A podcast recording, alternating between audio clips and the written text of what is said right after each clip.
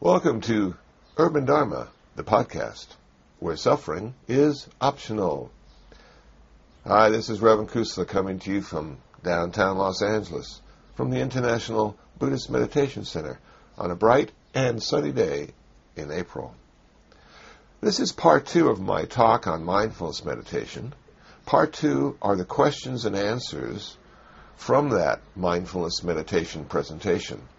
What I found in listening to this was the fact that a lot of people who listened to the presentation had more questions about self and soul. Does self or soul really exist? Are we that thing? Or is it simply a process and never an event? So, what you're about to hear are the questions and answers portion of the mindfulness meditation presentation given at True Yoga in Thousand Oaks, California. Does anybody have any questions or comments? You mentioned that uh, the early Buddha, first Buddha, It was. It's not the problem of us having a self in the sense of a self being present, but the problem is, is we relate to the self as being who we are. So it's okay for a Buddhist to have a soul, actually, and it's okay for a Buddhist to have a self, actually, as long as they say that's not who I truly am, that's not my essence, that's not the quality of my life. Now, the ethical problem for the Buddha was this: the soul, as I've read, was about the size of your thumb and looked just like you. And they believed in reincarnation, so that little soul that looked just like you kept being reincarnated into new vessels, new vehicles, over and over and over again. Until you finally learned all the lessons you needed to learn, and then you went back to the great soul, the mothership, and that little piece, now that had been lost and separate, created, created union again with the great ship. And that's a very pleasant way of looking at it. And a lot of people look at their life as a test. you are being tested today. As my car wouldn't start, I was being tested. But is that why I'm on earth? To figure out those tests? Well, probably not. Now, the ethical problem, according to the Buddha, is this that if in fact you had a soul that was reincarnated many, many times, thousands of times, any one lifetime didn't really matter that much. That you always had many more lifetimes to make up for your indiscretions or your unskillfulness in this lifetime. And he saw that as a lack of taking responsibility in this life. He also saw that if somebody believed they didn't have a soul, if they believed they didn't have a self or an essence, that they were nihilistic and that they believed there wasn't any reason to have an ethical life or moral life. Because when you died, you simply fed the trees. So what's the point of being good or bad? You could do anything you want. So the Buddha, rather than saying there was a soul or there wasn't a soul, sort of took the middle path and said, You are not the soul. He took the middle path and said, You are not the self. Does that help? it, does. And my understanding of the soul, having been brought up by the priests and the nuns of a Catholic Yeah. in Boston, was that the soul was kind of like a hard drive. They didn't have that term, of course, in the 50s and 60s, wherein uh, everything that one did uh, negatively was recorded on that soul. And as you point out, when you were in a position to be judged, it went up to quote heaven, and it was made part of the whole big soul as you outlined. Yeah.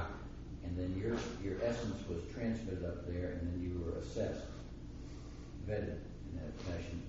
The soul was your kind of tabula rasa or uh, hard drive moment there, and that's how you were judged. Now, I was trying to see how Buddha would look at Indian Brahmin souls, but I guess the, nun, the nuns and the priests certainly had their own take on that. Well, the Christians surely have their own take on that. Now, Are you familiar with what I'm saying? I mean, that, does that sound you know, when I ask Christians and Catholics in particular what a soul is, they don't give a very good explanation. When I say, well, what is your soul? Does it have, you know, does it weigh anything? How much does it weigh? What does it look like? Can you smell it or taste it? Can you touch it? Okay. Yeah. Yeah, so it seems to be more than just something. Um, but for us, as a Buddhist, what's transmigrates is our karmic energy. So we do have something from this lifetime going to the next time, lifetime, and we do have some kind of moral equivalent going from this lifetime to the next lifetime. We have unskillful karma being reborn, or we have skillful karma being reborn. Now that skillful and unskillful is not determined by a divine being, but by suffering, more suffering, and less suffering. And when that karma merges with the sperm and the egg, then Buddhists say that a new life occurs. Uh, and so for us, in order to stop being reborn, we need to end our karma. We cannot end our parents having sex, but we can end our karma. I like that idea. People ask me, why am I here? I'm here because my parents had sex and I had karma. My ultimate goal is to end my karma. And when we end our karma in this lifetime, it is called nirvana. So not only do we end our suffering, but we end all future rebirths because there's nothing left to be reborn. But that karmic energy does not go to the mothership, does not go to the big karma in the sky. It simply ceases to exist, the stream, the flow. We'll never have to die. We'll never have to get sick. How cool is that?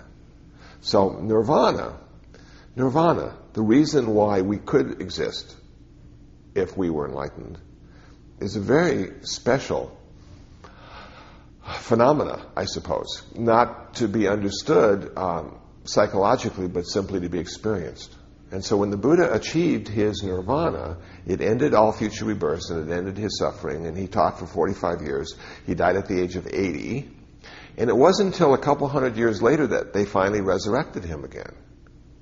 Because the Buddhists didn't want a good guy to go away. So they said, oh no, he's not really gone. He's there's three kinds of Buddha. There's the Buddha of the essence, and there's the Buddha of the earth, and there's the Buddha of this, and it's almost like the Trinity kind of thing.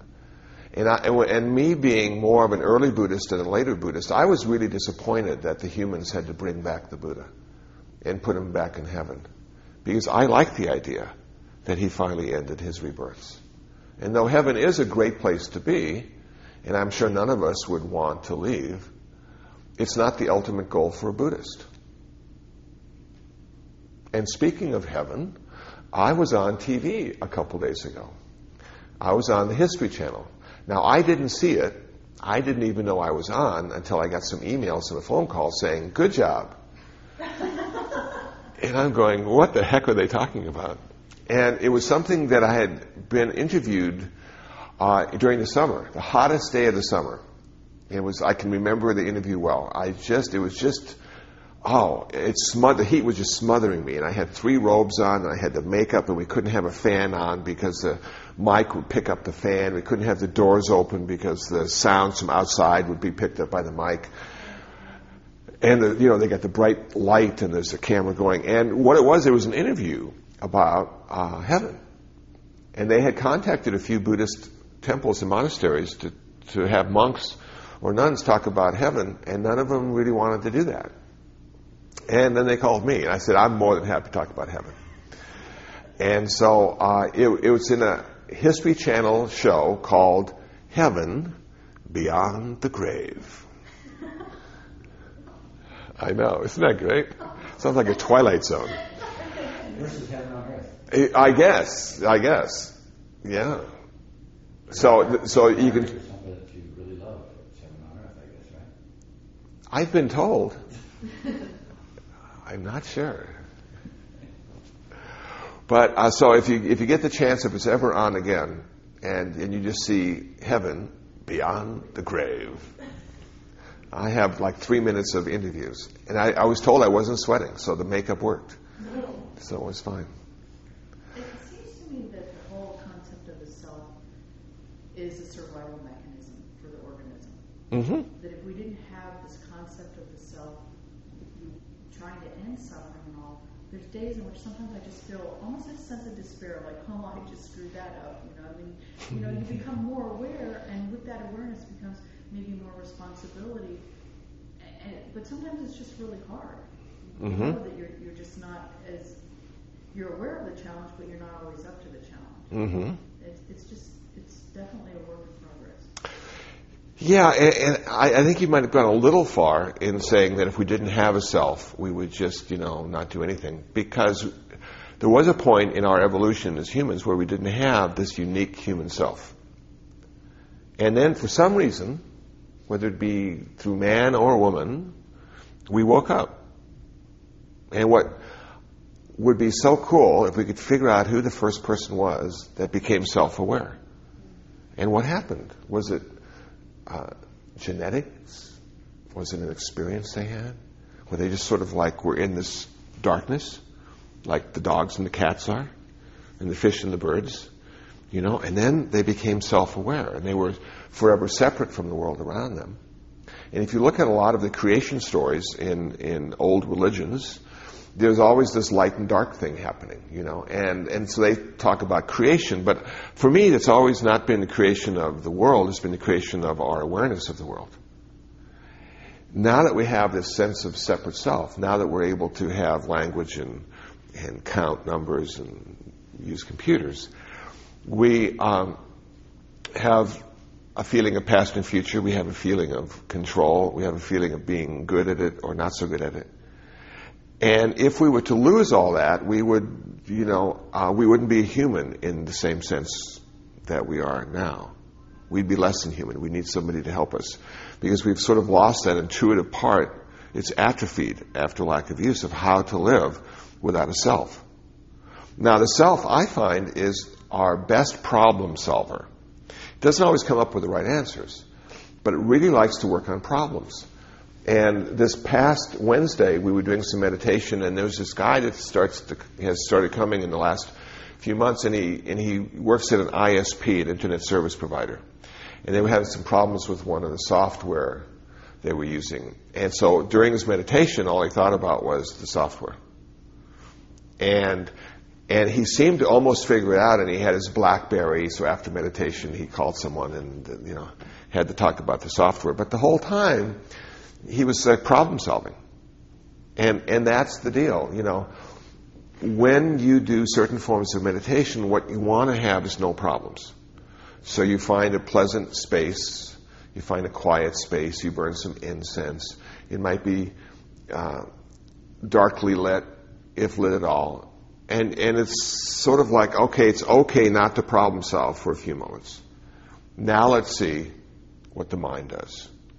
And the mind, if you are mindful or concentrated, has a, um, a vast array, a, vast array of things it can do. It seems to me. You know, it's just just not problem solve.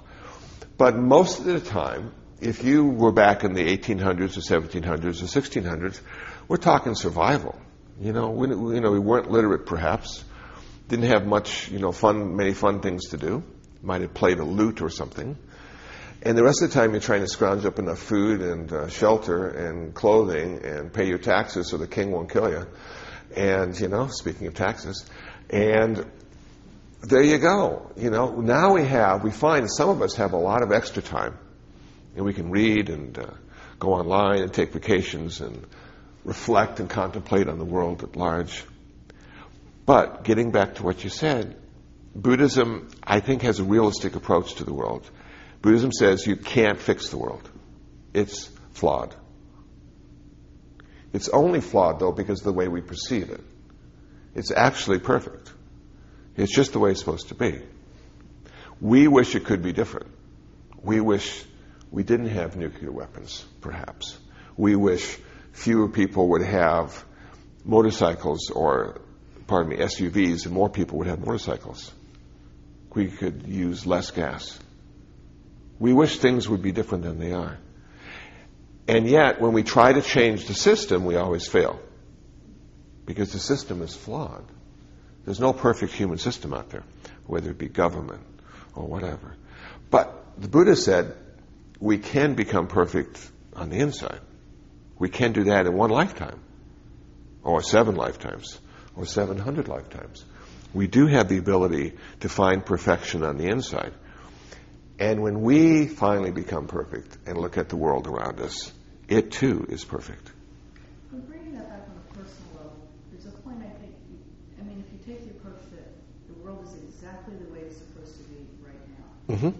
well then, what would make you not strive then to become a monk and to devote yourself more to spending time with the Dharma and all? If everything is perfect right now, Mhm. you just can't perceive, perceive that, and yet you try to, to go towards something um, also. I mean, Mhm. um, I, I just That's because I'm not enlightened.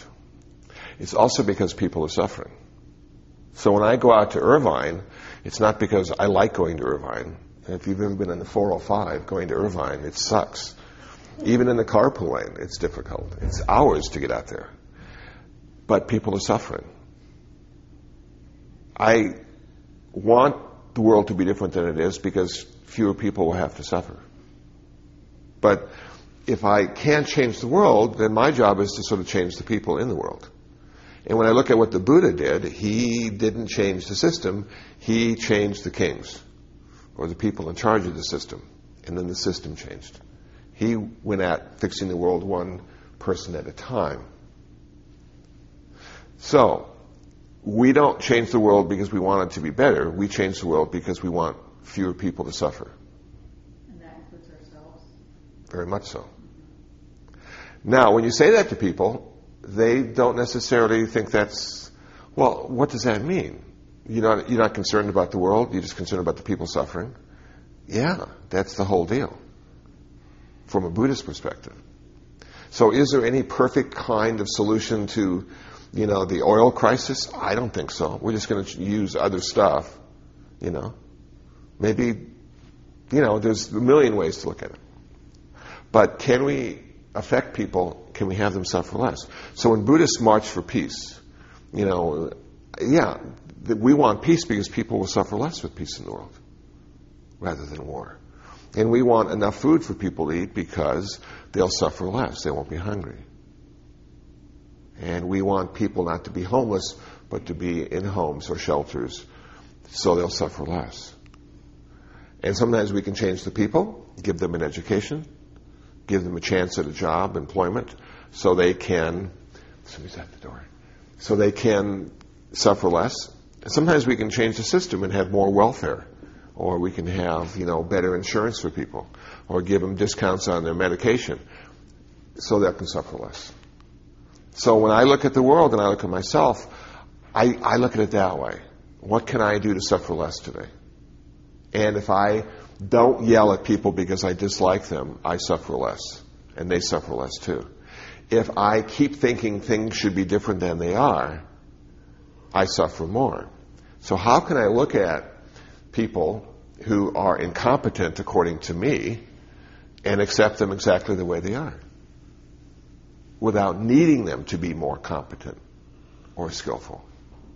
I might like them to be because I would suffer less. But can I just allow them to be who they need to be? Very difficult. You know? So it's sort of that thing. I hope I was able to, Yeah. you know, verbalize. You just have to change your, your focus. Um, it's not like we're trying to make things better, but we're trying, because better's, there is no better. There is no better, but there is no worse as well. But there is the opportunity to have less suffering.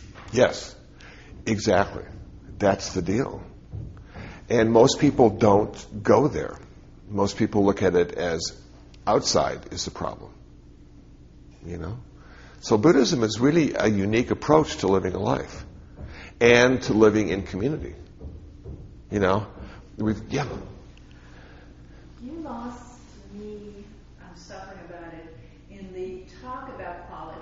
Okay. Because I can, you know, I, I, I can have opinions about quality of objects.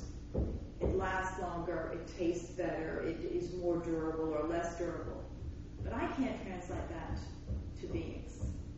And I wonder if you are challenging us to do that. Is there, do you believe that there's a quality of quality in living beings Mm-hmm. and not just in objects? I understand that you were saying, you know, the, the quality is in the is in the gestalt, the whole thing together, rather than the pieces. Well, that's that's debatable. But do you think that there is quality of individuals? I don't think it exists independently, and I don't think we can find where it exists. Uh, you know, when you say you have, you know, uh, a Louis Vuitton handbag, quality. Oh, it's so cool. But where does that quality exist? I mean, what in what part? Is, is there an essence to that quality? That's really the question. Is there an essence to the quality? Is there an essence to us? And the Buddha would say, no, absolutely not. We have something that appears to be self, we have something that appears to be essence or quality, but it is a process, not an event. And if we look for something independent and unconditional, we will always come up empty handed. So it's sort of that thing. Like, I have a sense of self, and it's very big sometimes. And, and people expect me to be a certain way and do it a certain way, and, and I like doing it a certain way and being a certain way. And yeah, but what is that thing? Can I really just define it and say, there it is, this is it, this is, and, and no matter how hard I try, I can't find it. So I realize there's a process that occurs in spite of me sometimes, or because of me other times. But when I try to pinpoint it, I can't find it. Now, one of the, I was reading a book, and back in the, I guess, early 1900s, they were trying to find the soul. And they had just invented the x ray machine. And so they were x-raying a lot of people, and they were taking radium and uh, you know drinking it, and they would just glow and stuff, and people were dying. And they, and then for a while they said, well, the soul really is like behind the pituitary gland. It's right there. It's about this big, and it weighs this much because when somebody dies, we we weighed them before they died and after they died, and that's the difference in their weight. So that must be the weight of the soul. So there seems to be a real urgency on the part of human beings to, you know, objectify things, to make it stand apart, to make it exist. That the idea of process is difficult. Okay, so not quality in the, the better and worse, like you can qua- have quality of water and quality of air and quality of these other things. It's the search for self. The second part I'm having difficulty with what we've talked about today is uh, your friend saying, you know, this is the the best day I'm going to have left because it's all downhill from here. Yeah. Um, you know, you talked about Ken Wilber, and I went to look for some of his things. I'm reading his developmental psychology right now, which talks about how all of the different psychologies have the same progression and development of individuals. And um, if you believe in that, and if you believe in enlightenment, and if you believe that we are getting uh, further developed, then, just because you're getting sensory um, regression as you get older, it doesn't mean that things are getting worse. And I can think of lots of examples of that. You know, if I do a medical study on 18 to 20 year olds, you take their blood, they fall over. It's a traumatic experience. You take blood from someone who's 60, it's you know, it's no big deal. They have a different threshold for pain and, and appreciation. If I talk to my 80 year old mother, you know, on one hand, she'll say getting old is a crock. Imagine you've got Vaseline on your glasses and you've got pebbles in your shoes and, you know, rubber gloves on. But on the other hand, I've never been as happy because I've never been as free of all of the constraints that we think are so important until we get more enlightened. So Yeah. why this view that getting older is, you know, getting worse and worse if enlightenment is better more and more peace, suffering less and less. That's a really a good question. I think I think the deal is uh, uh, first part would be that um, we don't want to look at the future or the past as a way of being better or worse. You know, like I used to be really good in the past, and I see the future as being not so good, or vice versa. That we really want to focus all our attention, if it's possible, right now, on what's happening today, in this very moment. So it's, I guess, it's more of a way to come to a place of acceptance with the way things are, rather than evaluating or judging uh, what they're going to be or could have been. And and so she was, you know, having a pretty good day yesterday when I talked to her. But the feeling I had is she had been reflecting on her birthday, and she had been, you know, planning for the future in some way, and realized she had less future to plan for. And by simply saying, "Well, today is the best day you're ever going to have," I think it sort of brings you back to your day, which is where we always live. Now, tomorrow, okay, will be another day, and it actually might be better in relationship to today you know, fewer things went wrong and you had a better lunch and da da da. So, so yeah, today is like, okay, cool. So it's really just sort of a psychological, I think, technique more than a external reality of how can I be comfortable with what's happening today and not need it to be different. You know, not need to be 25 again or not fear being 75. That kind of thing. And it works. It seems to work. So as the Buddhist monks and nuns get together and talk amongst themselves, we throw things like that back and forth to remind each other that that's what the Buddha talked about. Whether psychology or medical science agrees with us or not, how can we, whether we have no money or a lot of money, look at today as being the best day we're ever going to have? And I guess, in a way, you know, uh, just the simple fact that we all woke up today is a good start. You know. so I so I hope that clarified it. It's not like an ultimate reality. It's more like a, a technique. Uh-huh. And then, if the absence of suffering is an absolute goal, doesn't growth always imply suffering? Isn't it always painful to grow? It has been for me. So do you avoid growth so that you'll optimize suffering? No, no. And again, I'll, I'll go back to what uh, Esmeralda said, the, the seventh grader. Uh, gave a talk in her class years ago in Glendale. And at the end of my talk, she said, Kusala, I now understand the difference between pain and suffering. Suffering happens when you don't want to have the pain. So, Okay, that's good. okay. Yeah. She was very wise. I mean, yeah. Uh, Going to the future, uh, you mentioned one of the last things we said, if, if we're mindful about what we say and what we do and what we think, and then you mentioned something about the future that I didn't quite understand. Something in the future. If we do all that now, Mm. how that the future? Okay, I'm not sure what I said, but I'll, I'll tell you how it affects the future. Um, if you needed to go to the store today, and you would sit down and write a list out of the things you thought you needed, because you, when you got there, sometimes you forgot one or two items. I know I always do.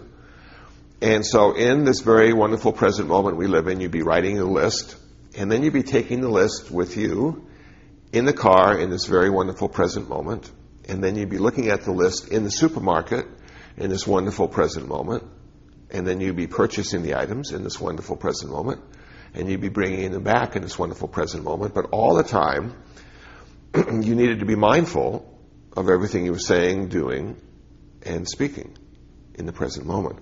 So pretty much the future takes care of itself if we're mindful of the present moment. Now they say, well, how am I going to, you know, uh, uh, how am I going to uh, plan for the future? Well, all the planning we do is done right now. And, and the planning is flawed because we don't know all the things that might occur. We never have 100% information, all the information necessary. But we have insurance, you know, we have maybe a savings account, a couple charge cards, and we sort of plan, well, if this goes wrong or that goes wrong, then I have that as a contingency. But again, it's all done right now. And when those things do go wrong, they go wrong right now. So, in a very real way, there is no past or future if we're mindful. There's only the present moment. Getting ready for the present moment, which we will call the future, because it's not the present moment yet. and English and speech just really gets in the way of a present moment, unchanging, you know, quality that uh, nirvana might be. Because our speech is really past and future, and all our stories are past and future and our life is past and future. If you take our past and future away and just have, have a present moment, we, we don't have much of a story, do we? It's pretty much what we're doing right now. Is it the James Joyce, just stream of consciousness? It's the Just stream of consciousness. You would, the story would be like James Joyce. Uh, and Yeah. It would just run on um, without any sense of perception from the outsider that there, that we have a past or the character has a past or a future. Yeah, yeah, Uh, yeah. I think, yeah. When you get into like the haikus, the 17 syllable poems, you know, Japanese, then it's like present moment experience. It's like, this is what it's all about. The frog jumped in the pond, splash. Okay. Well, not a whole lot of past and future in that, is there? So those are sort of like present moment. And James Joyce, I guess, was more. I've tried to read him. I've failed miserably. Uh, but uh, more existentialist, I suppose. You know, in that stream of consciousness. But our life, you know, pretty much is just the stories we have. You know, and somebody said the other day, "You've got a really interesting life, Kusala." And I thought to myself, "Well, I've got some good stories, yeah." You know. but really, what is my life? It's just you know seeing and hearing and tasting and smelling and touching and thinking. That's my life. All happening right now. And in mindfulness meditation, that technique is to get us back to those sensory experiences of our life, to sort of let go for a while, past and future, to see what our life is built on. And it's built on our sense doors and the miracle of self that weaves the tale from that information, chooses bits and pieces very carefully. Can't use all the information because we'd have an information overload and just, you know, sort of pass out. But it very carefully picks the things that might be important right now and, and just discards the things that maybe aren't very useful right now. It's a fascinating, uh, it's a fascinating process to be a human being. But it never turns it into an event. We can't ever claim it as our own. In the same way we can't ever claim the river as our own. You know? When you were talking, just one last thought about the idea of the first being that became aware. Yeah. But in some ways, our whole goal is to is to go full circle to become unaware. No.